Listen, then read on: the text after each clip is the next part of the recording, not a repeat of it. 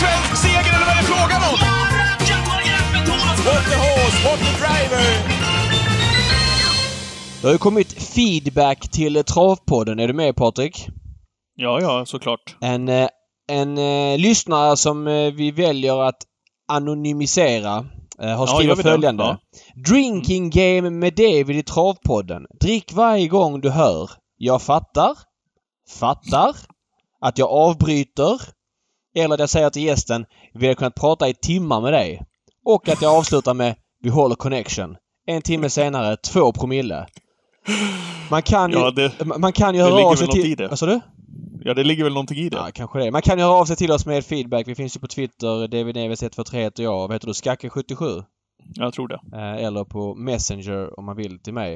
Eh, det är den typen av feedback man kan få från en anonym lyssnare. Så att... eh, Ja, vi fick ju det tillsammans där, men det, det uppskattas ju. All, all former utav feedback. Mm, Mm. så är det. Det var ehm, kul med, med, att folk interagerar med oss. Ja, och den som har gjort det också är mycket upprörd över att vi kallar Lipstick Toma för läppstiftet för övrigt. Ja. Mm. Samma person befinner sig just nu på bankant med Reo.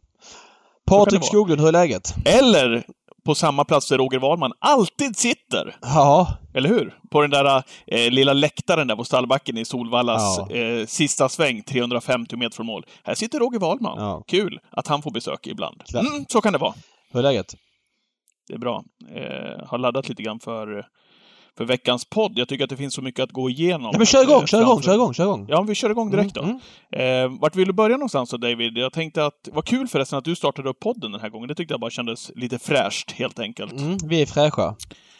Eh, V75 på Jägersro tänkte jag börja med. 18 millar gav det förra veckan. Det gillar du skarpt. Ja, det gillar jag skarpt. Eh, Ja men fan vad kul det var. Alltså rolig travomgång, lite körning i loppen, lite dåliga kuskinsatser, lite bra kuskinsatser. Berätta mer, berätta mer. men halvstökig bana, eh, hästar som galopperar, mycket galopper i loppen, oväntade galopper. Och Jägersro kändes inte alls som Jägersro. Jägersro kändes som Romme i, i typ november. Så kändes det. Mm. Eh, Positivt alltså. Ja, mycket positivt. Eh, det var jävligt skoj. Även om en av galopperna kostar mig säkert ett, ett par hundringar. Jag sätter den med behind bars. Eh, Johan står väl i 1,20 i ingången av sista sväng men sen tappar hästen travet med på upploppet. Det var lite surt men... Eh, Ja, Det- han hade väl haft vettig chans, är väl feelingen, att han plockar ner Glimma Blixten. Ja, det kan man ju tro. Eh, men det är ju en del av gamet att det ska vara så. Mm. Och jag var väldigt irriterad när det hände. Eh, sen fick jag lite tröst för att vi fick eh, sex rätt. Och sen Mm. efter det så... Ja men då, då var jag inte sur längre utan kände att det är en del av gamet. Det var tråkigt att det kostar mig lite den här gången men hellre att det händer såna här grejer än att det är favoritparader. Eh. Loppet efter hände det ju mig lite saker och säkert många andra också såklart. Ja. Eh, När, när Konrad Lugauer valde ryggen på Flemming Jensen när han hade eh, chansen att rygga eh, Pacific Face, världens starkaste häst. Och väljer, för mig och många andra, det obegripliga. Men heder, all heder till Konrad Lugauer som kommer ut sen på Twitter och så berättar han att det var ett dåligt val, det är sånt som händer. All respekt för det, men just i stunden så, ja, du fick ju smset där, eh, 900 meter från mål, när jag undrar vad som hände, så att då var man ju inte så nöjd. Nej, och eh, som du säger, all eloge till Konrad som ställer upp i TV och berättar om den här, eh, den här, det här misstaget i loppet. Det är dock ett svårsmält misstag. Alltså han har alltså i ledningen en 12-årig vallack som Flemming Jensen. Han har faktiskt gett honom en halvtryckare själv för att han var ställ, framme och ställde frågan. Men Absolut. insåg att han inte skulle ta över. Snyggt gjort att inte fortsätta köra för då spolerar han nog sina chanser över 2,6 utan han... Och Flemming är rätt envis av sig så det är ingen du vill liksom Mm. köra i Nej, framförallt när, när han ska köra i spets, Ja. då, då gör han det med all Ja, tydlighet. precis. Eh, Men sen han då får läget när Pacific Face kommer och Flemming. Där tycker jag det är dåligt kuskval av Flemming. Men det har jag inget emot. Det gynnar mig och det är en del av travet. Men att inte Flemming släpper till den ryggen som är ja, men bra. Det visste man ju där och då redan. Flemming svarade och Konrad ja, men chansen att gå ut. Och i det läget, varvet kvar, du har alltså en 12-årig Wallach som har fått en supertryckare mitt i loppet i spets. I döden så har du eh, superstarka Pacific Face som... Det finns ingen garanti att han ska hålla så bra som han gör, det vet man ju inte. Men han håller ändå ett bra tag i varje fall så att eh, Garrett Boko, om Konrad då vill sitta kvar, säg 800 kvar när anfallen kommer, ändå kan chansa. Och, och hästen bör ju plocka ner ledaren. Eh, nu blev det fel den här gången och det är en del av, av gamet. Det är som Tompa Öhman skrev på Twitter. Det vore jävligt trist om alla liksom körde perfekt hela tiden. Om allting vore optimalt. Om banorna vore hundraprocentiga och sådär. Ja, men såklart. Och med lite distans till det så är det precis som du säger. Det är en del av gamet med behind bars och det här är väl också en del ja, av gamet. Ja, så är det. Verkligen. Det vore väl, det vore ju nästan för tråkigt om alla kuskar skulle göra hundraprocentiga val hela tiden. Eller, eller alla idrottsmän på, på fotbollsplanen eller hockeyplanen. Då, då blir det ju ingen tjusning heller. Nej. Men, det, och som sagt, som du sa, ändå knyta ihop det med att Lugauer går ut och säger att eh, dålig styrning eh, bakom Garrett Boko. Sen hade du och jag, tror jag, hade vi inte en liten uppföljning på den sms-konversationen där jag skrev att eh, segern rök, men det var du inte så övertygad om. Nej, jag var så här. Jag tror att eh, om Garrett Booker sitta kvar i Pacific Face rygg hela vägen fram till 150 kvar. Då tror jag så att han vinner han med 50 meter? Ja, eller? jag, då tror jag att han är favorit att vinna. Men jag tror inte att det är 100% att han vinner bara för att han tar Pacific Face rygg. För risken är stor då att han kommer gå på ett tredje och då håller Pacific Face genom svängen och då ebbar det för honom. Utan då måste han just sitta kvar och få luckan sent. Så jag tror inte att det är helt loppavgörande move. Han är ju såklart längre fram om man sitter i Pacific Face rygg. Men jag tror inte att det är säkert att han vinner. Det var det jag ville ha sagt. Ja. Men, men sen att, att V75 på Jägersro gör 18 miljoner. Jag vet inte när det hände senast. Jag vet inte om det har hänt ens. Jag kan inte minnas att Jägersro har haft en... Jag vet de hade en derbyhelg eh, när Colombia Nectar vann från spår 12 typ så här 2000... Eh, jag tror Jock Face vann det derbyt. Jag vet inte. Men eh, något, något sånt. Kanske 10 år sedan. Jock Face vann derbyt senare. Han var väl typ 12 eller 13. Men... Columbia Necktie vann ju också derbyt. Ja, han vann också derbyt 06. Men Colombia Nectar var guld. Det här är väl kanske 08, 09 är det. Okay. Face vann inte derbyt. Jag tar tillbaka det. Ja, i varje fall. Då, då gav den en och en halv miljon och då kändes det stökigt för Jägers. Men jag vet inte om det har gett 18 miljoner när det gav det senast. Jättekul och grattis de som fick sätta 7 rätt. Ja, hur summerar vi omgången rent spelmässigt då från vår sida på, på stugan? Eh, Ja, där- Vi pratade om Cargo Door mycket i podden förra veckan. Vi pratade om Pacific Face, eller du pratade om Pacific Pa- Face, jag pratade om Cargo Door, du trodde på Night Brodde.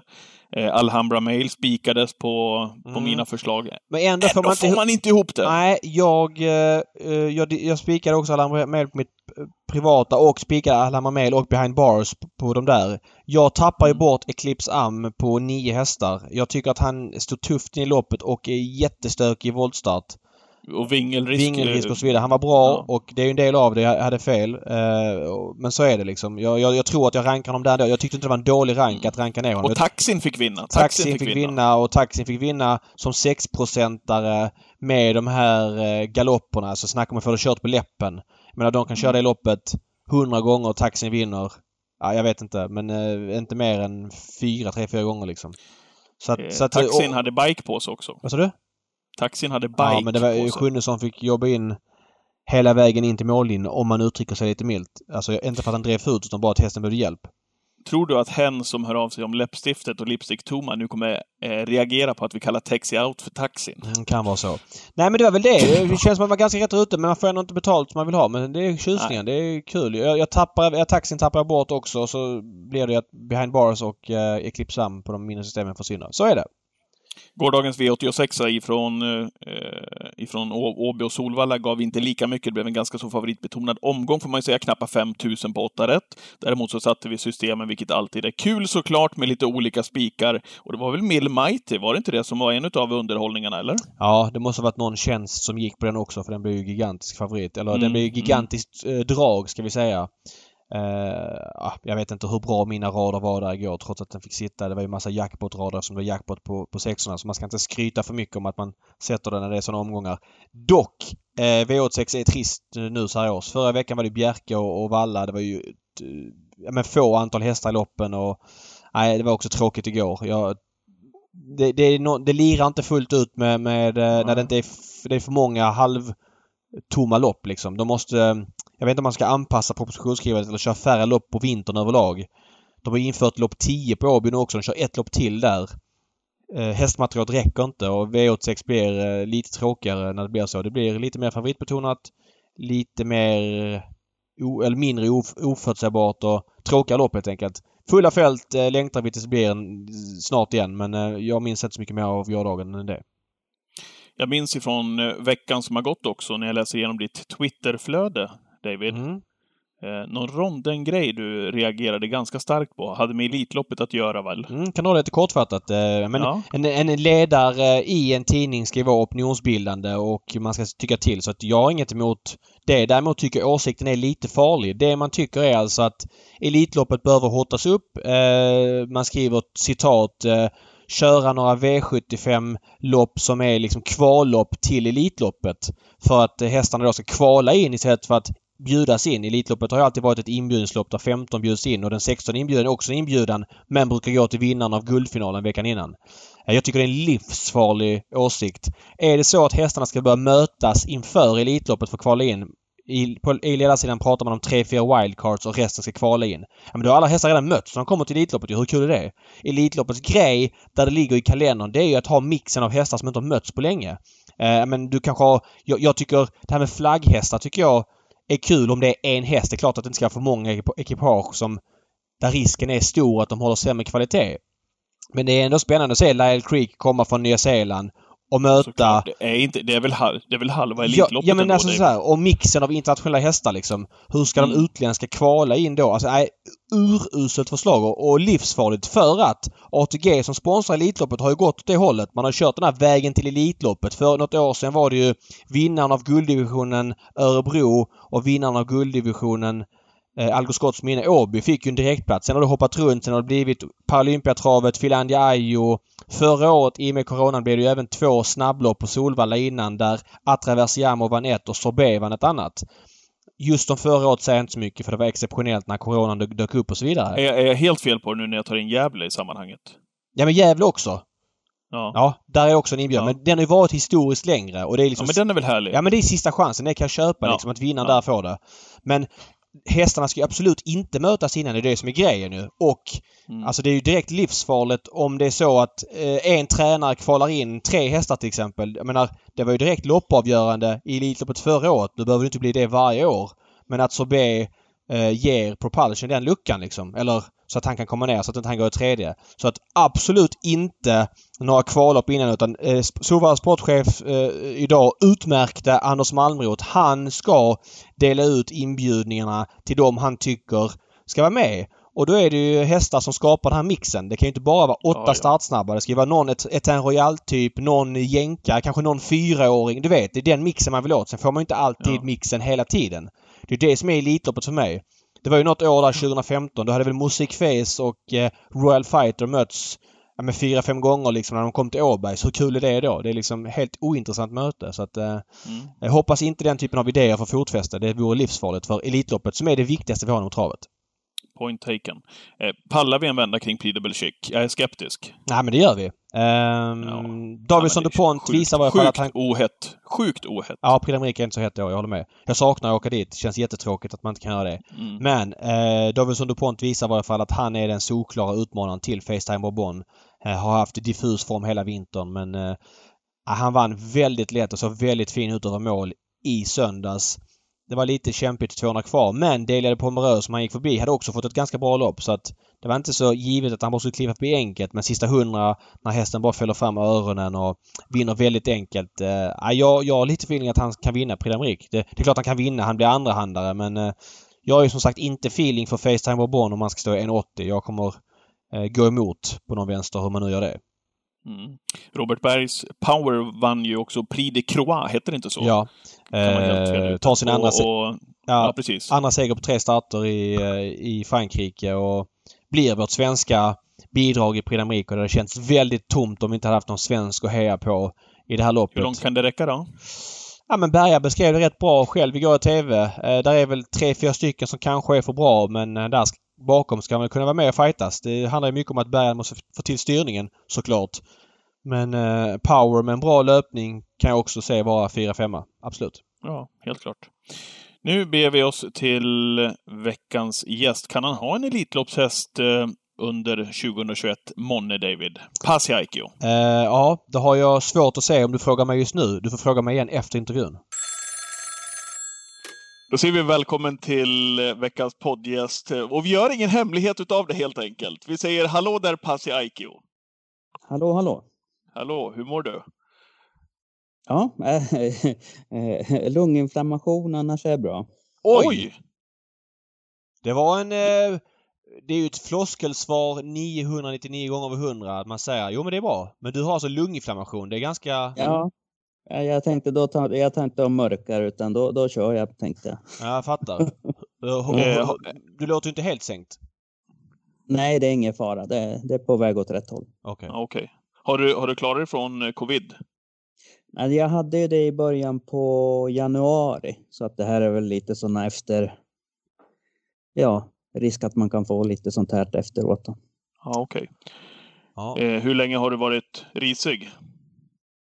Nej, jag, jag har inte varit. Alltså nu eh, nä, eh, nästan en vecka nu då. Okej, Ja, okej. Hur, Mm. hur påverkar ditt, ditt jobb liksom nu med, med hästarna och hela den biten? Eh, nej, vi har ju bra personal så att eh, jag känner mig väldigt trygg med vad som sker i stallet så att eh, eh, planeringen sker ju ändå här hemma så eh, eh, det påverkar inte så mycket just nu. Nej, Vi-. Visst är det så att du håller till på yttersta va? På Menhammar? Helt, rikt, helt riktigt. Och var bor du någonstans? Bor du på Ekerö eller? Ja, jag bor eh, i anslutning till gården. Okej, okej. Jag förstår. Hur ser verksamheten ut? Kan du... Alltså det är ju så här att många känner ju till Menhammar och yttersta och hela den grejen. När var det du tog över efter Hultman? Oj, eh, vad är det nu? Det är ju, är det sex år sedan eller fem? Ouch, vad tiden går. Ja, är det, är det så? Jag vet inte fa- fasen alltså. Men hur, hur går det ut? Visst, först var det så att du, du började jobba, fast du var ju egen tränare. Vad var du på Eskilstuna då? Du hade Getto Blaster och de här. Ja, helt riktigt. Och sen så fick du en förfrågan av Menhammar om att bli assistent till Hultman, var det så? Ja, de sökte. De sökte, Eh, okej. De, de, ja, de hade faktiskt annonser ute så, så sökte de och eh, eh, ja, jag, jag sökte tjänsten och, och hade turen att få den. Okej. Och sen eh, jobbade, hur länge jobbade du med Hultman? Mm, ett år jobbade jag med han. Och sen kraschade han och vad hände då? Var det givet att du skulle ta över? Nej, jag, givet vet jag inte. Jag vet inte hur eh, deras eh, diskussionsgång har gått, hur, hur de diskuterade, men, eh, men det blev så i alla fall och jag fick frågan och jag tackade inte nej. Hur, hur gick ditt... Hur resonerade du med dig själv där, Passi? Jag tänker på Menhammars och Stefans alla framgångar som man har haft eh, genom alla år eh, och sen axla den rollen på något sätt, den manteln. Vad, vad tänkte du kring det? Ja, mycket ansvar givetvis. Eh, Men sen eh, man måste, ja, jag- det är klart jag tänkte om jag skulle eh, klara av det själv och, och jag kände mig trygg i mig själv att jag skulle eh, eh, ja, klara av att göra ett försök. Eh, Och, och på den vägen är det. Har, har, har du kunnat och fått strukturera din verksamhet så som du har velat haft den? Eller hur mycket eh, har varit en process kring det från det att du tog över efter Stefan? Eller hur mycket, i, hur, hur mycket jobbar man likadant liksom, som, som det var tidigare? Det är en process och det är, det är en process i, i ständig arbete, ständig, eh, som, som pågår ständigt om man säger så. Då. så att, eh, jag har kunnat eh, styra en hel del, absolut. Men Mm. eh, det går inte så att man bara går och eh, det är ändå, ändå en organisation som funkar rätt bra här ute så att det är inte så att man går och bökar om. Eh, Okej, jag tänker på träningsupplägg och sådana saker. Har du skruvat någonting Ja. där och jobbat lite grann som du vill? jo, Eller? Jo, ja, men det har jag. Jag har helt enkelt, eh, åh ja, åh ja. Men det, det är klart vi har eh, ändrat om eh, lite grann, det har vi gjort. Eh, så är det. På vilket sätt?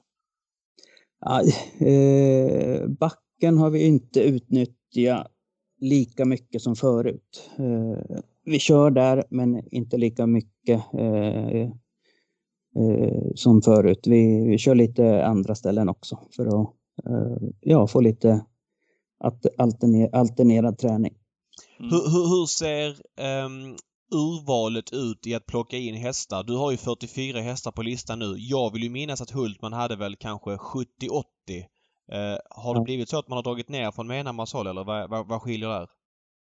Nej, men det skiljer väl att Hultman hade ju mycket större hästägarklientel i övrigt eh, som han eh, fick in eh, hästar från varje år. Eh, men Menhammar är med i matchen precis som tidigare. Så att där, okay. där är ingen skillnad, utan skillnaden är att eh, eh, verksamheten var stö, eh, större från privat håll. Då. Men hur resonerar du där? Eh, och hur, alltså tar du emot även från privat håll du också, eller är det bara ja, inriktning det... på Menhammars hästar? Inte bara Menhammar. Vi har även privata hästar också, men, men det är inte så att vi har marknadsfört oss så starkt på det privata sektorn. Det har vi inte gjort. Men procentuellt, hur mycket är från Medhammar och hur mycket är privat då? Ungefär om du höftar. Oj. Eh, jag vet att Koran tar lite dig, eller någon i varje fall. Ja, ja, oh ja. Eh, men det är eh, procentuellt 60-70 procent är nog ändå på något sätt Menhammar-relaterat tror jag. Men, eh, intressant. Hur funkar det där? Eh, Menhammar är ju har, har ju varit, sett i en 15-årsperiod, Sveriges främsta uppfödare av travhästar, eller kanske ännu längre, 20 år och ännu längre tillbaks i tiden liksom. Hur funkar det? De får ju väldigt många föl per år. Har du första king där du får gå in och, välja eh, typ, säg 15 per år? Eller hur funkar det när deras hästar kommer in i din träning?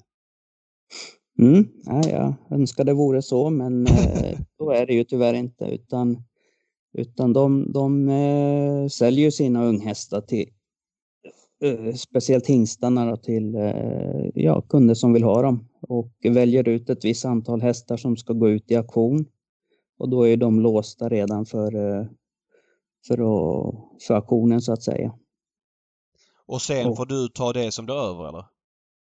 Eh, nej, sen eh, finns ston som de har bestämt att de ska ha kvar i träning som jag kan få eh, en viss del av. Det är inte så att alla kommer hit till oss heller där utav dem utan, utan de sprids ut även, även de. Så att det, det är inte så att jag får alla Menhammars hästar utan eh, en stor del av travkompaniets hästar i alla fall stannar kvar här som de köper på auktionerna. Okej, okay, jag fattar. Mm. Mm. Och eh, med hur många per kull kommer in ungefär? Uh, oj, uh, vad kan det vara? Mm, en tiotalet nästan. Okej. Okay. Mm. Fattar. Mm, spännande. Du, jag tänker en sak Pass, när jag tänker, tänker på dig, liksom, har tagit över Menhammars eh, tävlingsrörelse där. Eh, det är ett häftigt och stort ansvar. Eh, men jag tänker också tillbaka eh, på, din, på din tid som lärling, när jag sprang på stallbacken på Solvalla eh, och du var den stora kusktalangen. Hur många guldklockor har du förresten? Är det tre, fyra stycken eller något sånt där? För jag kommer ihåg att på den tiden var du unik i alla fall. Mm, nej, men det är tre stycken och det är klart det kul, kul att vara med i matchen där och fightas om dem. Mm. Du var ju, du var ju stor snackis kring, kring din lärlingsperioder också, framförallt som kusk. Du pratade som stora kusktalangen och allt det där. Eh, hur ser ja. bakgrunden ut till det, där du är idag? Vad var det som gjorde att du kom in i travet? Eh, bakgrunden är min styvfar. Eh, Martin Harila hette han. Eh, och eh, och eh, han kom in i mitt liv när jag var sju år och sedan dess har, jag, har vi haft häst i familjen hela tiden. Eh, han var en amatör, amatör, liten amatörtränare. Ja. Eh, och liten uppfödare så att eh, på den vägen är det. Och, och, och, då bestämde du att det var någonting du ville hålla på med eller följde bara sig så? Nej, det gjorde jag inte. Jag tyckte inte det var himla roligt varje och, och gå in i stallet och hålla på med hästarna och och den biten, utan jag, jag var mer eh, tvingad till eh, stallbiten i början. Det blev inte förrän jag körde häst första gången när jag var 11 år. Jag körde på Tornedal, Torneälv Oj. på isen när jag var 11 år första gången och sen blev även stallbiten roligare att hålla på med. Mm. Ja, det, det, där är ju annorlunda jämfört med många andra vi pratar med, David, eh, som har ja, men som har haft kanske någon, någon pappa som har varit eh, proffstränare och man har tyckt att det var kul. Man har börjat med ponnysar och så har man liksom hängt i stallet hela tiden och så har det ja, blivit en naturlig del av, av livet och i stort sett vad man ska bli för någonting. Det här låter ju lite annorlunda. Du, du tyckte inte det var lattjo, eh, så att säga? Nej, jag tyckte inte det var lattjo i stallet. Eh, jag var inte så biten av hästarna så. Eh, eh, men sen när, när körningen kom med i det hela och man började få, då, då fick, man, fick jag en kontakt med hästarna på ett annat sätt också när man eh, tyckte det var roligt att vara ute i skogen och köra dem och på isen. Mm. Eh, och, och, då fick jag en helt annan kontakt med hästarna och, och då var det mycket roligare att vara i stallet och borsta på dem och, och hålla på med dem. Men du säger att du var där uppe på älven och körde. När, när gick flyttlasset till Stockholm? Eh, då gick den eh, något år efter. Eh, jag, jag började högstadiet i, i Stockholm. Då. Ja, okej. Okay. Mm. Och fortsatte med hästarna i Stockholmstrakten ja, ja. då, eller? Oh ja, oh ja, precis. Vart, vart var ni då? Då bodde vi i närheten av, eh, av Sköldnora, Olle Lappen Lindqvist. Ah, okay. Mm. Eh, så då var jag där och höll på och eh, eh, stöka i hans stall lite grann också och hjälpte till eh, när det behövdes. Ja, vad roligt. Du, eh, vad kan du berätta? Ja. Nej, fortsätt. Varsågod. Vad, vad kan du berätta från den tiden när du väl kom ner och ja, fick, fick känna av den miljön då jämfört med det du hade varit med om tidigare? Vad, vad, vad, vad kände du? Allting blir ju så mycket större. Mm. Eh, när man får se tävlingsbiten på ett annat sätt. Eh, eh, jag var ju på tävlingarna någon gång på Bodentravet. Men, men när man fick vara på Valla och följa med lappen och gänget. Det var ju, det var ju annat. Det varit mycket större helt ja, på en gång. Mm. Ja, intressant. Du, jag vill eh, spåra fram klockan lite grann igen eh, till det här med när du tog över ute på Menhammar nu ska jag berätta min känsla av det hela så får du säga om det stämmer eller inte. Men känslan är att Hultman kraschade, du tog över och så gick det lite tungt i början. Sen vann du derbyt, vilket är helt otroligt på ett ganska, även om det var välstammat, så ett ganska litet material. Men känslan efter det är att Hultman, eh, hans jag uppfattar det som att han lite grann bry, vill bryta sina band med Menhammar och er där ute. Eh, hur är er relation idag? För ni jobbar ändå ihop under ett år. Det är inte så att han har liksom Eh, ja, men hur är er relation idag? Nej, vi har ingen relation. Eh, eh, så, så, så det, det är väl man ser på honom på, på, sina, på hans sändningar. Det där är min relation till honom. Jag kollar på hans sändningar och kollar, följer travet. Men vi, vi har ingen relation i övrigt. Okay. Vad tänker du kring det och hur kan det ha blivit så? Jag tänker precis som David säger, ja, ni kamperade ihop där ett tag och du har tagit över verksamheten och så. Vad, vad, vad tänker du kring det? Nej, men det är väl, det har varit tyst från bägge hållen om man säger så. Eh, jag har inte tagit någon kontakt med honom och, och eh, han har inte tagit någon kontakt med mig heller. Så att det har, eh, ja, det är inget jag har forskat i om man säger så. Upplever du det som att det är hard feelings eller är det från din sida? Inte från min sida. Jag har inga hard feelings mot honom.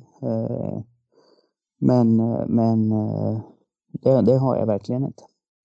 Nej, det tror inte han har mot det heller. Det är bara att jag, jag känner att han, han uttalar sig om Enhammar att han gärna betonar att det är ett avslutat kapitel. Så att eh, kanske man får fråga honom om i så fall lite mer. Men du, Who's Who då? Eh, jag vill prata lite mer om honom. Hur, eh, ja först och främst, hur är status för dagen med honom? Det är bra. Riktigt bra faktiskt. Han, eh, han hade ju tyvärr, var ju nedsatt av någonting. Hade dåliga blodvärden efter SM där. Mm. Och Eh, efter det när han hade fräschat till sig har han eh, tränat, tränat eh, tungt. Mycket träning har han gått nu. Tryckvagn och backe och gör det fortsatt. Så att det ska bli riktigt spännande hur han svarar på den här vintern. Ja, vad härligt. Nu kan vi säga det att han inte startar sedan den tionde, precis 10 oktober där som du säger. SM ja. ja. Vad siktar mm. du på framöver? Kortsiktiga och långsiktiga mål med honom? Han är sju år i år. Ja, eh, nej, men det är ju, det känns som att eh, han ska blomma ut i år. Eh, så, så, känner jag det. Du, du menar ta eh. ytterligare ett steg alltså? Ja, herrejösses, absolut. Det här förra året han hade, med tanke på hur eh, upplägg, upplägget inför eh, säsongen var för hans del och som han tävlade så tycker jag han tävlade fantastiskt bra. Så, och nu när han får en rejäl vinter bakom sig, då tror jag han kan ta några steg framåt i, i, i, i karriären. Det tror jag. Men om vi pratar konkreta lopp då, är det något speciellt som ligger som intresserar dig? Eh, ja då, oj, nej, det finns många lopp. Det finns, oj, det, det, vi kan nämna vilka som helst. Det, det, finns så många fina lopp, men som första, första stora mål i alla fall, det blir väl i alla fall eh, det här eh, är det Paralympiatravet det heter nu då. Okej, okay, mm. så du ska ha igång ja. dem tills dess så att säga. För det går ju lite senare i år. Det ligger den 8 maj. Så du vill ha ut dem ja. typ i, försöken där redan på V75?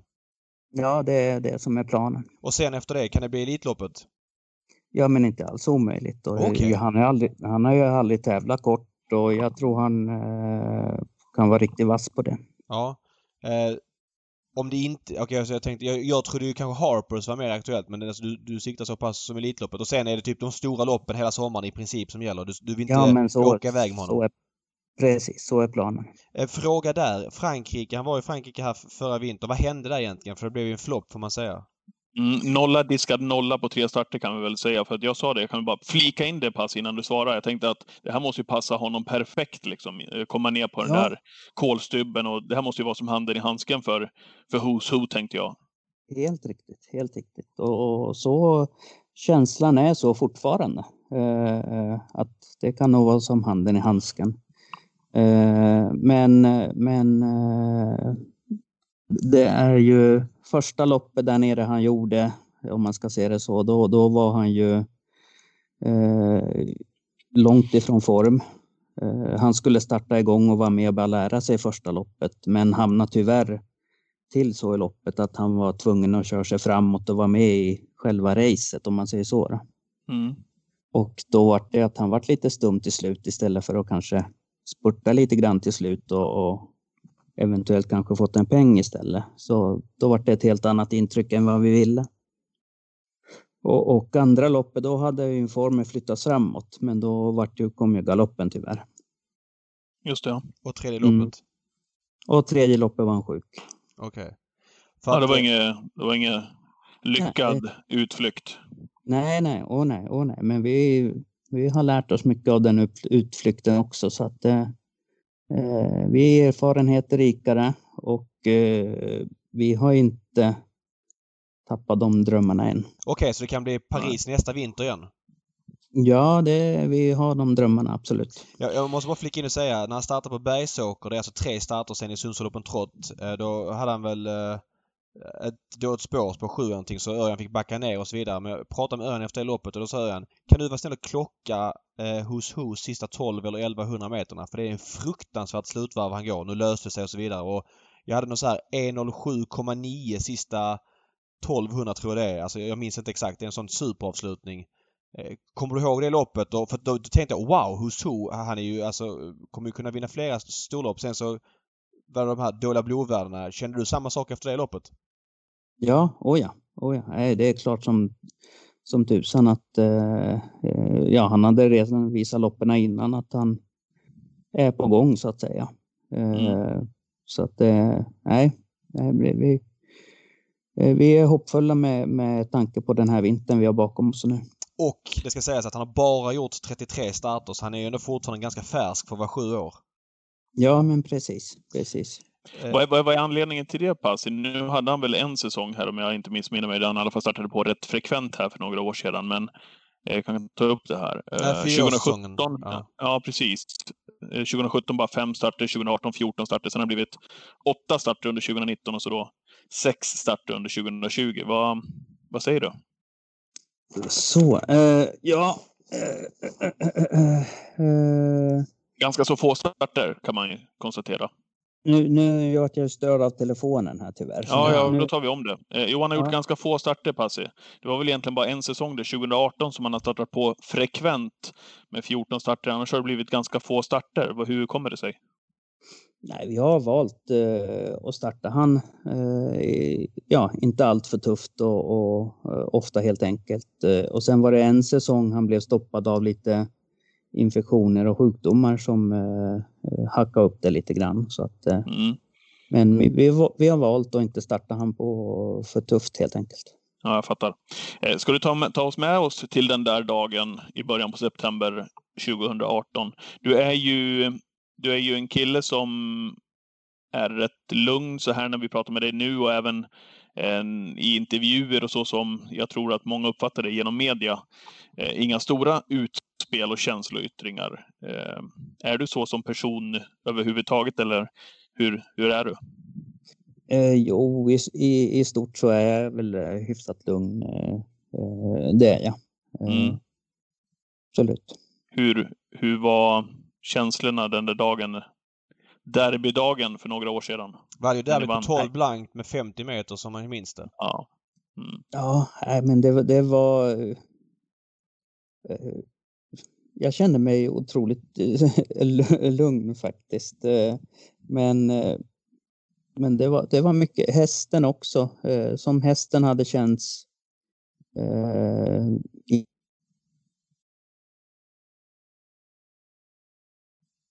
han du, du, ja. du försvann lite där. Vad sa du? Som hästen hade känts? Som hästen kändes inför, inför en dag uh, mm. så kunde jag inte annat än uh, vara lugn. allt hade flyttit på perfekt. han hade tagit loppen bra och känts jättefin i träningarna inför inför sista, ja, sista träningarna inför loppet var, ja så allting hade bara flyttit på som det skulle. Mm. Och sen då ja. vinna derbyt, jag menar även om du har som sagt bra material, du har Menhammar bakom dig, så är du ändå inte en av de större tränarna i Sverige. Att, att på det sättet vinna derbyt, det måste ändå kännas lite exceptionellt. Ja, men det var stort. Det var superstort. Alltså det, eh, eller är fortfarande. Det, bara jag tänker på det så får jag rysningar ibland. Så att det, Eh, det är häftigt att, att ryckas tillbaka till den tiden faktiskt. Hur ofta är du inne och tittar på loppet? Eh, det händer faktiskt att, eh, inte varje månad, men, men ibland då och då så... jag tror säga inte varje morgon. Nej, precis. inte varje morgon, nej. nej men, men inte nästan. varje månad, men, men inte långt ifrån. Ja, kul. Du, mm. eh, en annan fråga. Du har ju 44 hästar på din träningslista. Eh, kan du säga någon ung som sticker ut som vi ska hålla ögonen på? Typ två eller treåring? Tvååringarna kanske mm. inte kört så hårt än så det är svårare, men, men bland treåringarna? Uh, nej, uh, jag, jag, håller, jag håller mig på mattan där också faktiskt. Uh, jag, tycker det är så, jag tycker det är så himla svårt med de där eh, och sia med dem. Så jag, jag, håller, jag, nämner faktiskt ingen treåring. Men om vi gör så här då, någon fyraåring som har startat men kanske inte har visat det de kan då, om vi säger så? Eh, ja, vi har ju en som bara gjort en start än så länge. Eh, det är ju han eh, Shake.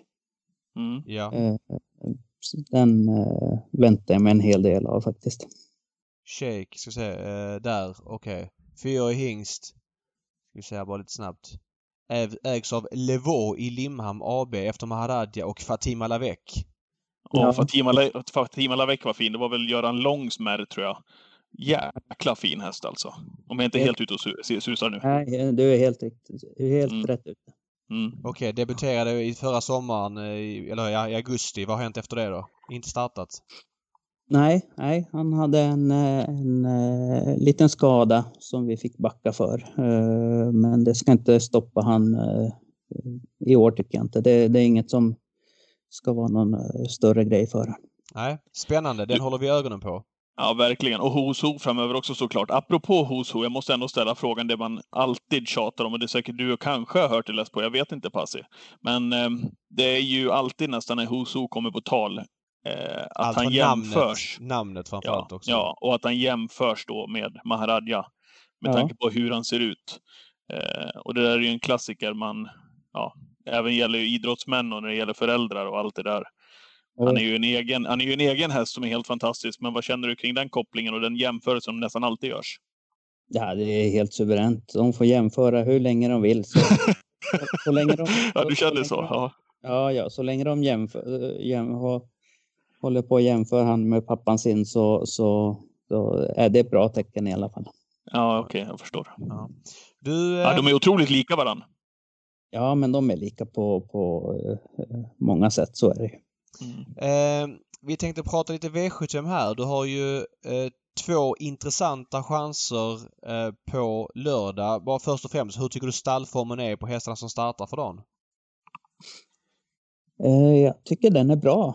Eh, eh, sen, sen gäller det att man får med lite mer stolpe in också så blir det bra på sikt. Ja. Men vi kan gå in på de två då. I V75 3 Uh, nej, två, förlåt. Uh, mm, V75 2. Baula, som Örn Kihlström har springspår med där. Va, vad säger du om hennes... Hon vann ju väldigt lätt senast från ett jobbigt läge. Det var ett billigt lopp på Solvalla men spurtar ner uh, hela gänget ganska distinkt på ett väldigt övertygande sätt. Vad är det för häst tycker du? Nu... En, hör, hör du mig? Ja, ja, absolut. Det här. Ja. Men vi, ja, vi ja. kan känna. Jo men um, Baula, uh, hon spurtar ner ett, det var ett väldigt billigt lopp hon var ute i senast på Solvalla, men hon spurtar ner alla ganska övertygande. Va, vad säger du om det loppet? Uh, ja, äh, men hon ju, gjorde ett riktigt bra lopp i, i och med att hon gick i draget och, och uh, ja, hon svepte dem bara sen och, och, gjorde det på ett bra sätt och var inte helt tom i mål. Så det var en riktigt positiv insats. Hur Vad har hon för kapacitet? Ja, precis. Vad har hon för kapacitet för klassen tycker du? För det är ett lopp som kanske inte håller den högsta digniteten på lördag kan man säga. Ja, men det är ingen tokig häst i grunden. Hon eh, ska ha mer att hämta tycker jag. Eh, mm. Så att det, det finns mer pengar i den kroppen känns det som. Läget, kan hon ut, utnyttja det på ett bra sätt? Springspår längst ut? Ja, de, de har ju gott om plats och tid att välja lite när de vänder också så att eh, Eh, det, det, borde hon kunna ha. Hon är, hon är rapp faktiskt eh, om man vill. Mm. Och ledningen, det ser du inte som något negativt? Nej, det skulle inte vara. Absolut inte. Nej. Jag tänkte att hon gick i ryggar senast och så vidare. Hur, hur eh, summerar du vinstchansen? Vad är din känsla inför lördagen? Uh, ja, jag tycker hon har, alltså det är klart det finns en liten vinstchans, eller liten, uh, en viss vinstchans gör det, absolut. Eh, du, man kan ju också kolla pass här. Du har kört henne själv och du väljer att köra stallets hästar med jämna mellanrum kan man väl ändå säga. Har du någon strategi kring när du ska köra eh, hästarna och när du låter Örjan eller någon annan köra? Nej, nej. Det, det är annat än att eh, kan Örjan köra så, så låter jag han köra. Okej, okay. det är inte att om du vill att känna på någon häst eller någon ska komma igång eller någonting sånt som du... Nej, nej, nej. nej. Utan, eh, först och främst kan Örjan köra så får han köra även om de ska komma igång eller något sånt. Det är upp till honom om han eh, kör eller inte. Jag fattar. Men är det så att de ska bara komma igång och så, då kör jag eh, ibland själv. Ja. Mm. Eh, I V75 6 har du nummer 12 Vikar som blir ganska betrodd också. Hästen gjorde ett bra lopp senast i V75-finalerna på Solvalla, Solvalla annandagen. Det var klass 2-finalerna. Han gick först i tredje sista halvvarvet och gjorde det bra som trea. Eh, vad har du för känsla där på lördag? En bra känsla. Eh, han gör hela tiden bra lopp. Eh, jämn och säker och nej, jag, jag gillar den hästen. Styrkan har han alltid haft som sitt vapen men inte haft den där riktiga speeden i sig. Men den har kommit nu med åren och han har blivit snabbare undan för undan och, och då är han med i matchen där framme nu. Så är det, är det fortfarande så att han måste köra på styrka så att säga? Nej, det är det Nej. som är grejen. Eh, eller ja, nu, nu kan han ju köra sista 700-800 och, och vara med i matchen. Liksom. Han har ju ändå ja. styrkan att kunna gå en rejäl spurt sista 700-800 och, och, och ha den där eh, ja, farten som krävs för det. Jag, må, jag måste säga det Passi, vad gäller den hästen så har du slipat till honom bra. Han gjorde en av sina första starter, jag tror till och med att han tog första segern på, på Rom, eller om det var andra segern. Eh, och då var jag där och kommenterade. Vad sa du? Var det tredje spår hela vägen eller? Ja, typ. Såg jag hästen i värmning. Jag tänkte, vad är detta för någonting? För jag tänkte att han kom ut liksom nästan åmade sig och liksom krålade runt banan och hade, jag menar, han hade jobbigt med sin egen aktion så att säga. Ja, helt riktigt. Ja. Hur, hur, har du upplevt, hur upplevde du honom i början? Jo, men det är precis som du säger. Han eh, har haft, eh, vi har jobbat med hans aktion eh, ända från början. Jag menar, vi hade, I början fick vi till och med ha broddskor på han bak och, och ja, vi höll på med ja, sådana grejer för att få han att ja, trava ja, få, få han att gå i trav helt enkelt. Ja, Okej, okay, det var så pass. Ja, ja, så, så var det. Så att, eh, men, eh, men sen, eh, ja, han, han lärde sig bara. Han fick tävla på och bli starkare och, och få mer rutin och kom tekniken också. Så att det är tacksamt med sådana här starka hästar. Bara de får tävla på och åren går så blir de bättre och bättre. Det är så härligt med dem. Vad har du för mm, känsla för uppgiften här på lördag nu? Jag har en bra känsla vad gäller honom. Jag, jag är inte ett dugg förvånad om han dyker upp i striden där framme faktiskt. Är det, är det en bättre chans än Baula? Ja, det, det, Baula är ju den... Eh, jag känner, jag känner Vikar mera. Eh, mm. Men Baula vet jag inte riktigt vad jag har. Eh, hon har en hel del i kroppen, men sen det är första gången hon möter den här typen av hästar också. Är det. Yes. Eh, men vi kommer ändå göra en liten ändring på henne. Vi kommer ha tussar för första gången för våran del också. Vi har ryckt dem hemma och hon reagerar på rätt sätt. Så, eh, så vi har en liten extra växel till den här gången. I alla fall. Ja, kul. Bra info. Mm, bra info. Mm. Ja, eh, det, det där med att man rycker tussarna, vill man alltid göra det som en säkerhetsgrej passiv för att testa och se att det är lugnt eller är effekten kvar även liksom i loppet sen? det är klart effekten är kvar, eh, men det, det, måste man göra som en säkerhetsgrej för kuskarnas skull så att inte det första gången det görs till loppet för att eh, vi har haft så många olika slags reaktioner så att det måste man testa. Jaha. Mm. Ja, jag förstår. Är det några ändringar på Vikar? Nej, där är inga ändringar. Nej, inga brodd i bakskorna? risk för att det blir det. ja, ja, exakt. Så som vädret är här uppe så, så kanske det blir den, den, den gamla hederliga balansen igen. Precis, precis. Ja, ja. Han ja, då fixar han ju det. balansen i alla fall. Ja, just det. Precis. Ja. Ja men svinbra Passi. Eh, jätteintressant ja, vad kul. snack. Eh, alltid kul att få höra mer om din bakgrund och, och din verksamhet och så vidare. Va, finns det något mål inför 2021 annars då? Är det något som du pengar inkört? Sätter ni upp någonting eller ni bara, ni bara kör, tar det dag för dag? Vi tar det dag för dag, men framför allt att vi ska ha ett bättre år än förra året. Jag är långt ifrån nöjd med förra året på många sätt. Eh, så att det, ja, bättre år helt enkelt. Mm, då okay. kör ni in 2,8 miljoner förra året mot 4 året innan och 7,6 2018. Så att eh, även om Hos Hos derbyseger gör mycket det året så Mm, fyra miljoner. Ja. Lite nedgång. Mm, precis. Det trendar fel. Så det vi får... fel. du, får, du får vända på det. Ja. Pasi, ska vi avrunda hela intervjun med att du tar fram dina tre topphästar? För jag, jag måste, innan vi lägger på luren, toucha vid det David nämnde. Eh, och det är så kul att David säger det också. Jag trodde David var för ung för att komma ihåg Ghetto Blaster. Nej, men, nej, eh, sluta. men eh, det är så kul att han tar upp det, för det var en av mina, eller är en av mina favorithästar. Då kan man tänka sig, ja men han tjänade ju flera miljoner för att man kommer ihåg honom så, men det gjorde han ju inte. Men nej. han var ändå en stor profil. Eh, vilka är dina tre topphästar, eller de som ligger dig varmast om hjärtat? Eh, ja, då är det faktiskt eh, Lukas Farming. Eh, Just låg mig väldigt eh, varmt om hjärtat faktiskt. Ja. Eh, och sen måste jag ändå säga, i och med att jag körde henne själv, eh, Adorable Lady, eh, i och med Oaks där, så eh, hon, hon kommer alltid ligga högt. Mm. Eh, och ja, vad har vi sen? Ja, ja upp och hoppa kommer jag aldrig. Eh, han, han ligger högt också. Det är tufft för Hos Ho att slå sig in du på den trion. Ja, men han, han, eh, han, han är, tävlar fortfarande. Han är utom tävlan. Okej, okay. han, han är i egen klass. Ja, ja. ja det är bra. Mm. Ja men svinbra Passi. Vi håller connection och så lycka till framöver. Det ska bli spännande att se hur Ho när han kommer ut på banorna. Så hoppas vi på det bästa. Ja, ja verkligen. Stort tack Passi för Toppen. tiden. Ja, ja. Mm. tack tack. Ha det bra. Tack ska ni ha. Hej, tack. hej, hej. Hej. Trevlig pratstund med Pasi Aikio. Vi vidrörde det innan intervjun här också. Eh, Who's Who, som mycket handlade om såklart, David. Eh, där Pasi, där man ju hör att han siktar mot Elitloppet. Jag tycker att det är en självklarhet med Who's Who. Vad säger ja, du nu efter intervjun då? Who's Who är en häst som jag har torskat ganska mycket pengar på. Jag har gått emot honom. ja men det har gjort. Jag kommer ihåg han vann jubileumspokalen. Han vann med, eh, på läppen, fick loppet kört på centimetern.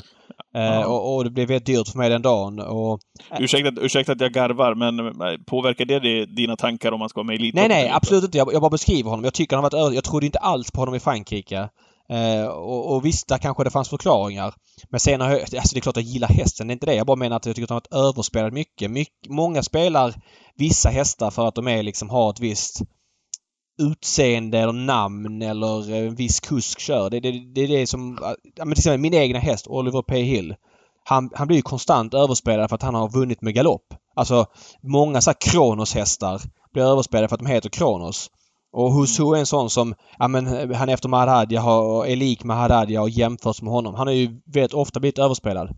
Så jag har kommit snett på honom som häst. Och för mig så hade inte jag tänkt på honom alls inför storloppssäsongen 2021. Han var lite där i periferin och då hade jag den här Bergsåkers eh, starten i huvudet. Men jag trodde kanske han dyker upp kanske i Olympiatravet eller Paralympiatravet och Norrbottens stora pris, Jämtlands stora pris och eh, ja, Ja, men typ Åby Stora Pris. Men kul! Mm. Elitloppet. Tydlig satsning också. Och Passi lät ju för att vara Passi ganska optimistisk och hade höga förväntningar.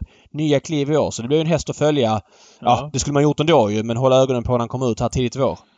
Uh, apropå Oliver P Hill då, din, din polle där. Eh, vi vidrörde ju honom i ve förra veckans podd. Startade ju som uh, jättefavorit på Grand Slam på Axevalla i söndags. Uh, du braskade tidigt och sa att den ska garderas på Grand Slam med tanke på hans osäkerhet. Och han visade ju återigen sin kapacitet och den är ju inte hemlig längre.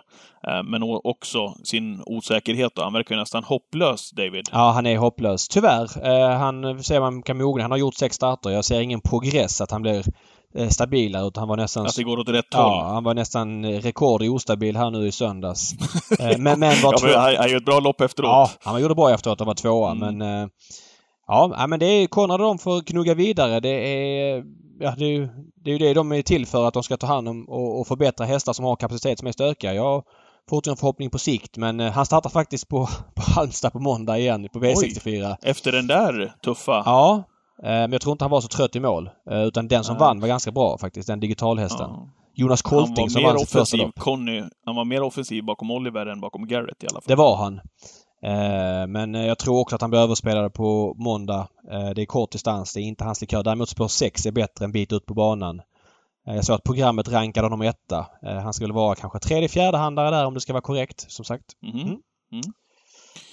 Bra. Ska vi kasta oss över V75 nu på lördag ifrån Bollnäs? Ja, det tycker jag. Jag kan ju säga det innan vi drar igång att jag gör Expressen den här veckan vilket gör att jag är inte helt klar med den texten men jag är väldigt mycket bättre koll än vad jag kan ha andra veckor. Och det har ju varit mycket snö i den delen av Sverige och det har varit töväder. Du bor själv i Leksand. Jag vet inte hur det ser ut hos er? My oh, det är, är det några decimeter. Ja, men det är blött väl nu med, med tön? Ja, någon plusgrad. Men det skulle bli kallare till helgen. Så ja, jag fast, tror nog att de kan få till Bollnäs skulle inte bli kallare. Där var det plusgrader på lördag också. Vad jag såg. Det kanske har ändrat sig. Ja, vi får eh, följa upp det. Ja, det finns en risk för lite halvstökig bana. Eh, och det gillar man ju mm. så här års, spelmässigt. Sen så är det klart att man vill ju inte att hästar och kuskar ska riskera att fara illa men, men mm. en, ehm, en stökig bana spelmässigt eh, lyfter man alltid upp en tumme för. Vi tar hand om det. Det greppet på Ska Twitch här. på lördag. Ja, det gör vi ju. Men två grader på lördag, inget regn. Däremot ganska mycket snöblandat på fredag kväll, en plusgrad. Så att 7,7 mm. millimeter just nu enligt yr.no.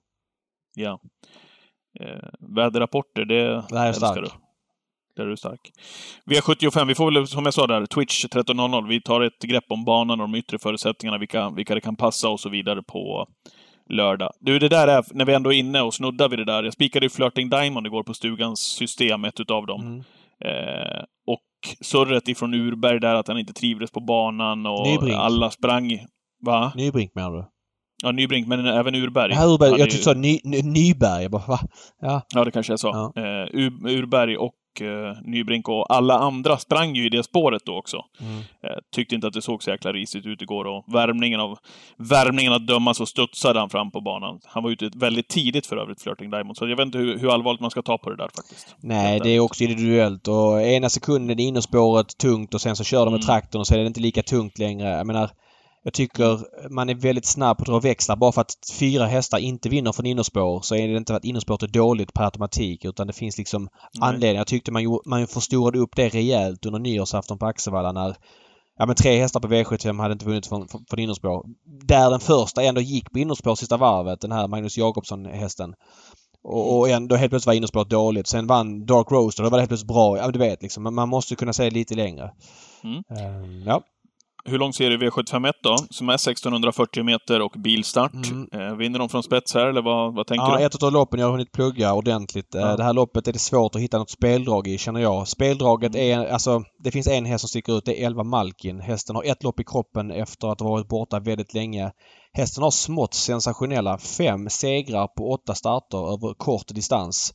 Eh, jag tror det kan bli rejäl körning här och det gynnar Malkin som är ganska stark och så lite kladdig bana på det känns också ganska trevligt. Han sticker ut spelmässigt. Annars är Remarkable Feet första hästen. Jag tror att Mr Clayton JF tar en längd på Remarkable Feet. Det är ganska loppavgörande. Eh, men Remarkable Feet kan vinna från ledningen, från ryggledaren eller om Westholm hittar ut. Så han har bäst segerchans. Så 24% på V75 just nu. Men draget för mig är ändå 11 Malkin. Men de, de spelade där Eh, känns alla ganska okej okay spelade. Kanske mm. Donners Am lite överspelad just nu, 20% men annars känns det ganska okej. Okay.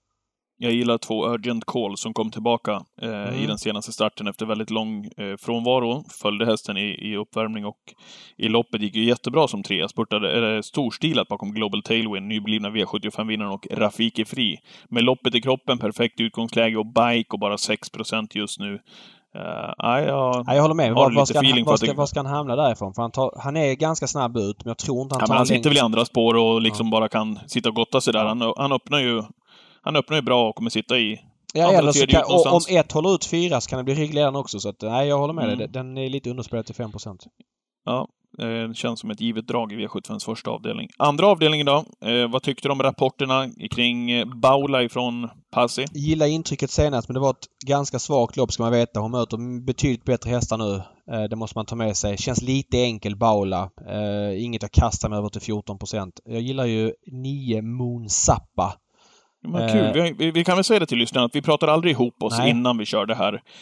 är inte det Alltså, hur ska hon kunna lägga det här? Nej men alltså, och det roliga är att jag skrev om det loppet igår då. Eh, alltså, tar några dagar att skriva de där spalterna. Och mm. analyserade mm. igår, då var den 5,5 procent och nu 4,7. Jag trodde det skulle gå uppåt. Musappa som var väldigt bra senast från dödens. Mm, trodde mycket på henne. Svor efter 5, 6, 700 meter där när hon fick jobba ja. igen då. Eh, och, men ändå fick jag upp hoppet då såklart. Ja, men det gjorde det klart bra liksom. Eh, jag, mm. jag, stark häst. Eh, har varit ute över 3 och 1 och gjort det bra näst senast. Eh, tål att göra lite. Visst, det är klart att det är stökigt med spår 1 på tillägg och så vidare. Men, men det är en häst som tål att göra I, lite. I ärlighetens loppen. namn så är det inte något jättetufft nej, lopp. Nej, nej. Hon eh, slog ju till exempel Lupin Håleryd på Romme här i, i för inte så länge sedan. På Romme var det i november och så vidare. Så att, nej, hon tror jag stenhårt på. Ja, jag gillar också... Den, den har de ju tappat helt alltså. Ja, verkligen. Det känns lite konstigt. Och Lupin Håleryd som är med i samma lopp har ju en ganska mm. stökig mm. uppgift. Eh, springspåret är ju ett springband och träffar man inte då är man helt rökt mer eller mindre. Ja. Så att eh, där måste Robert Dunder träffa, ja men såklart för att komma ner i banan och gör han inte det så är hon nästan borta skulle jag säga. Eh, en häst till som är sjukligt bortglömd det är ju 13 High Surprise Lide. Eh, den här hästen är ganska stark och rejäl. Det är klart också där det finns ju en bökighet med voltningen att han måste komma ner i banan men eh, klaffar det lite. 1% är väldigt lågt på den hästen. Jag, även så här, det är ett jämnt lopp och då vill man kanske gå kort och gå emot kollektivet. Men det är många här som är liksom under 5% som kan vinna med lite stolpe in. Så jag vet inte, man får nog måla här va? Tredje avdelningen, favorit ifrån Daniel Rydéns stall. Det är inte så ovanligt, men när det kommer till kallblod så är det det. 11 Boklirapp NO är favorit i loppet tänker du kring den här favoriten? Eh, det här loppet har egentligen eh, en, en take finns det på det här loppet. Det handlar om Technojäveln går felfritt eller inte och som han har gjort tidigare från spår 4 så är galopprisken mycket stor. Eh, han har ju gått felfritt några gånger från spår 2 här på slutet i raden mm. men då har han startat 100 meter efter i svängen och med bara två hästar på volten och det är inte så svårt att gå felfritt då men så fort det har varit fler hästar på volten så har det varit galopp efter en bit och långsam start.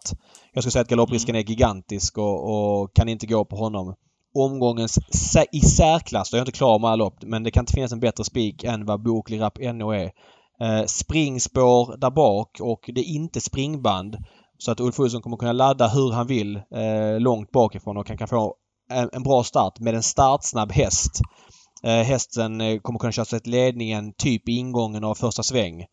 Och ja. Visst, det är klart. Går teckningarna felfritt då kan den vinna från döden för den är så sjukt bra. Men eh, lite häx för den galoppen och liknande. Då ska ju Boklirap vara 70 känner jag. Alltså det så... Ja, vi, vi, vi tror på lika. Ja. Vi, vi gör kupongen ihop på lördag, Ja, tror vi kan göra det. Mm. Fjärde avdelningen då, gulddivisionen. Disco Volante blir jättefavorit. Eh, jag spikade ju honom senast. David hade ju ruggig feeling för att Mm. han bara skulle spurta ner gänget den gången. Känns skönt. Jag fick också de rapporterna ifrån ägaren Anders Ström där också, att det, det stämde ju klockrent. Eh, nu är det framspår igen. Eh, och då kan man tänka att han bara sticker till ledningen och så eh, drar han på det framme i sedvanlig stil och så vinner han med 20-30 meter. Men det, han är ju inte fortfarande, även om han har stabiliserat sig och litar på helt ut. Nej, jag snackade med Tarzan här i början av veckan eh, och han, han sa att han var fin i sista jobbet och han lät optimistisk sådär liksom. Det fanns inget att, att rapportera om men senast var han väl typ 20 eller strax under. Nu är han alltså 67. Det är ändå full väg. Eh, Och där han är lite sämre. Han funkar på full väg när han har form. Det har han visat flera gånger och, och sådär. Mm. Men det handlar om att vinna pengar på spel. Och han, är, han kan bli het. Det kan hända grejer med honom som är lite lurigt. Och ska han stanna här uppe runt 60% då måste han garderas. Och Sorbet som är en stenhård häst som trivs bäst i främre träffen. Örjan men dödens lite kladdig bana. Disco blir het. Jag kan se Sorbet vinna. Och med Antonio Trott som har varit så otroligt påpassad så många gånger. Nu helt plötsligt 3% Alltså han var ju bra. Icke-vinnaren Antonio Trots som du har jagat Ja. och jagat Ja men det har jag gjort ju såklart. Och det kanske är lite dåligt att jaga honom när han har varit betrodd. Men nu är han 3% mot samma motstånd ungefär. Disco var med i loppet senast och eh, han hamnade ju dåligt på det senast men spurtade väldigt bra. Skulle det klaffa så måste han kunna vinna 3 Det är ju ett, ett skämt. Är inte han, är han under 7 nästa eh, när V751 eller V74 går så blir jag förvånad. Mm. Jag förstår. Har du, Ska vi... har du något att tillägga? Va? Nej, jag, jag har ingen feeling för att han duger, Antonio Trott, Nej. men... ehm, Nej. Nej, ingen riktig, ingen riktig take på loppet så här Nej, långt. nej. Vi, vi får återkomma. Ja. Vi har 75s eh, femte avdelning. Hur går ditt resonemang i, i det här loppet då? Mm. Känns det inte så enkelt väl på förhand? Nej, lite sämre koll här. Har inte hunnit skriva om det här loppet ännu. Men jag konstaterar att Power Blaster blir betrodd. Eh, inte favorit just nu för det är den här eh, 9 Certainly. Men Power Blaster Mm. som bara skulle hålla ut från innerspåret senast och vinna. Galopperar bakom bilen då. Eh, jag vet inte, jag har inte pluggat om han kommer till spetsen riktigt. Men eh, jag, jag har inget att tillägga i det här loppet utan jag måste plugga det innan jag säger någonting. Jag får hänvisa till Twitch. Ja, det, den är bra att luta sig mot. V75s eh, sjätte avdelning. Eh, väldigt jämnstreckat. Eh, Marcos Gallon, 20 procent är favorit på det, men det, det är tok-tajt alltså. Grevin Sisu 19 och Vikar 18 och Danilo Brick 15. Mm. Ytterligare ett rundspelat lopp. Ja. Mm. Har ingen riktig take på det här loppet heller som sticker ut. Vi- Men Passi lät eh, väldigt optimistisk Ja, på det gjorde han Vikar. faktiskt. Och det man gillar med Vika och Sport 12 det är ju att det är voltstart. Tycker att det tas inte hänsyn till det tillräckligt ofta. När det är på voltstart så är Sport 12 mycket bättre än när det är auto. Eh, Det är bara så. Mm. Så att eh, Vikar absolut tidig. Men här vill man nog hitta på någonting för här kan man inte sträcka sträcklistan för att då kan man nog skita i att lämna in. Utan här, här måste man nog trolla. Ja. Jag körde någon enprocentare förra veckan eh, i det här skedet. Jag gör det nu också. Balder DK har hoppat bort eh, på sistone, men har ju sett jättefin ut innan. Otroligt fin ut har han sett Mm. eh, i värmningarna. Jag tror att formen är mycket bättre där. Och han har bra kapacitet också, så att eh, jag nämner den ändå som en rolig enprocentare i, i nuläget. Ja. Okej, vi har 75-avslutningen av David. Tre varv, lite kul, lite annorlunda. Ja men det är kul. Eh, Men tyvärr, ja. eh, det är inte bara positivt för det är lite för utslagsgivande. De sämre hästarna har svårare att hänga med från tredje in och vinna. Långlopp är kul Mm. men då ska de vara utspridda på flera volter. Det är inte lika kul när det är bakom bilen, tycker jag. Nej. Eh, Västerbo Pokerface blir klar favorit. Är ändå ett tag sedan han startade nu. Det var i slutet på november Nurmos hästar har väl inte haft den där formen som de hade innan jul, efter jul. Han har snackat om vaccinationer och tagit det lugnt och sådär. Jag Och skorna på. Ja. ja, men det känns ändå som att man måste gardera den här favoriten. Och varför skulle Ulf Olsson släppa ledningen med Muscle Match som den har sett ut liksom? Eh, inte för att 3 1 kanske är en fördel för den hästen, men han tar väl ledningen på, vad Gunnar gör i och för sig. Men, men den i spets så måste väl Olsson prova i alla fall. Och då kommer ju Mm. Pokerface behöva göra jobbet och det känns ändå lite som kan vara lite retur på formen på Pokerface. Han var ju bra i princip hela hösten. Dave, om jag säger SG Ja, med 10, vad säger du då? Ja, jag håller med helt. Han var ju intressant senast. Du Mm. Hoppar ju från det läget vill man inte trodde han skulle hoppa ifrån. Uh, men uh, jag tycker också att den är jätteintressant till 2% och uh, med jänkarvagn och grejer nu. Så att... Kanonfin i nya regin har han varit. Precis som du säger, bike, upphämtningen senast briljant. Ja, kan vara kul. Ja kan vara en kul eh, häst att ha med i V75 7. Mm. Om man sitter med så länge. Ja. ja, men vi gör så igen. Vi har gjort det några gånger, men vi säger att det är Twitch som gäller igen 13.00 eh, nu på lördag om ni vill ha det senaste. Vi bygger systemen, streamsystemet här tillsammans med alla er som vill vara med. Det är jäkligt skoj helt enkelt. Okej, nu är det dags för hiss och diss.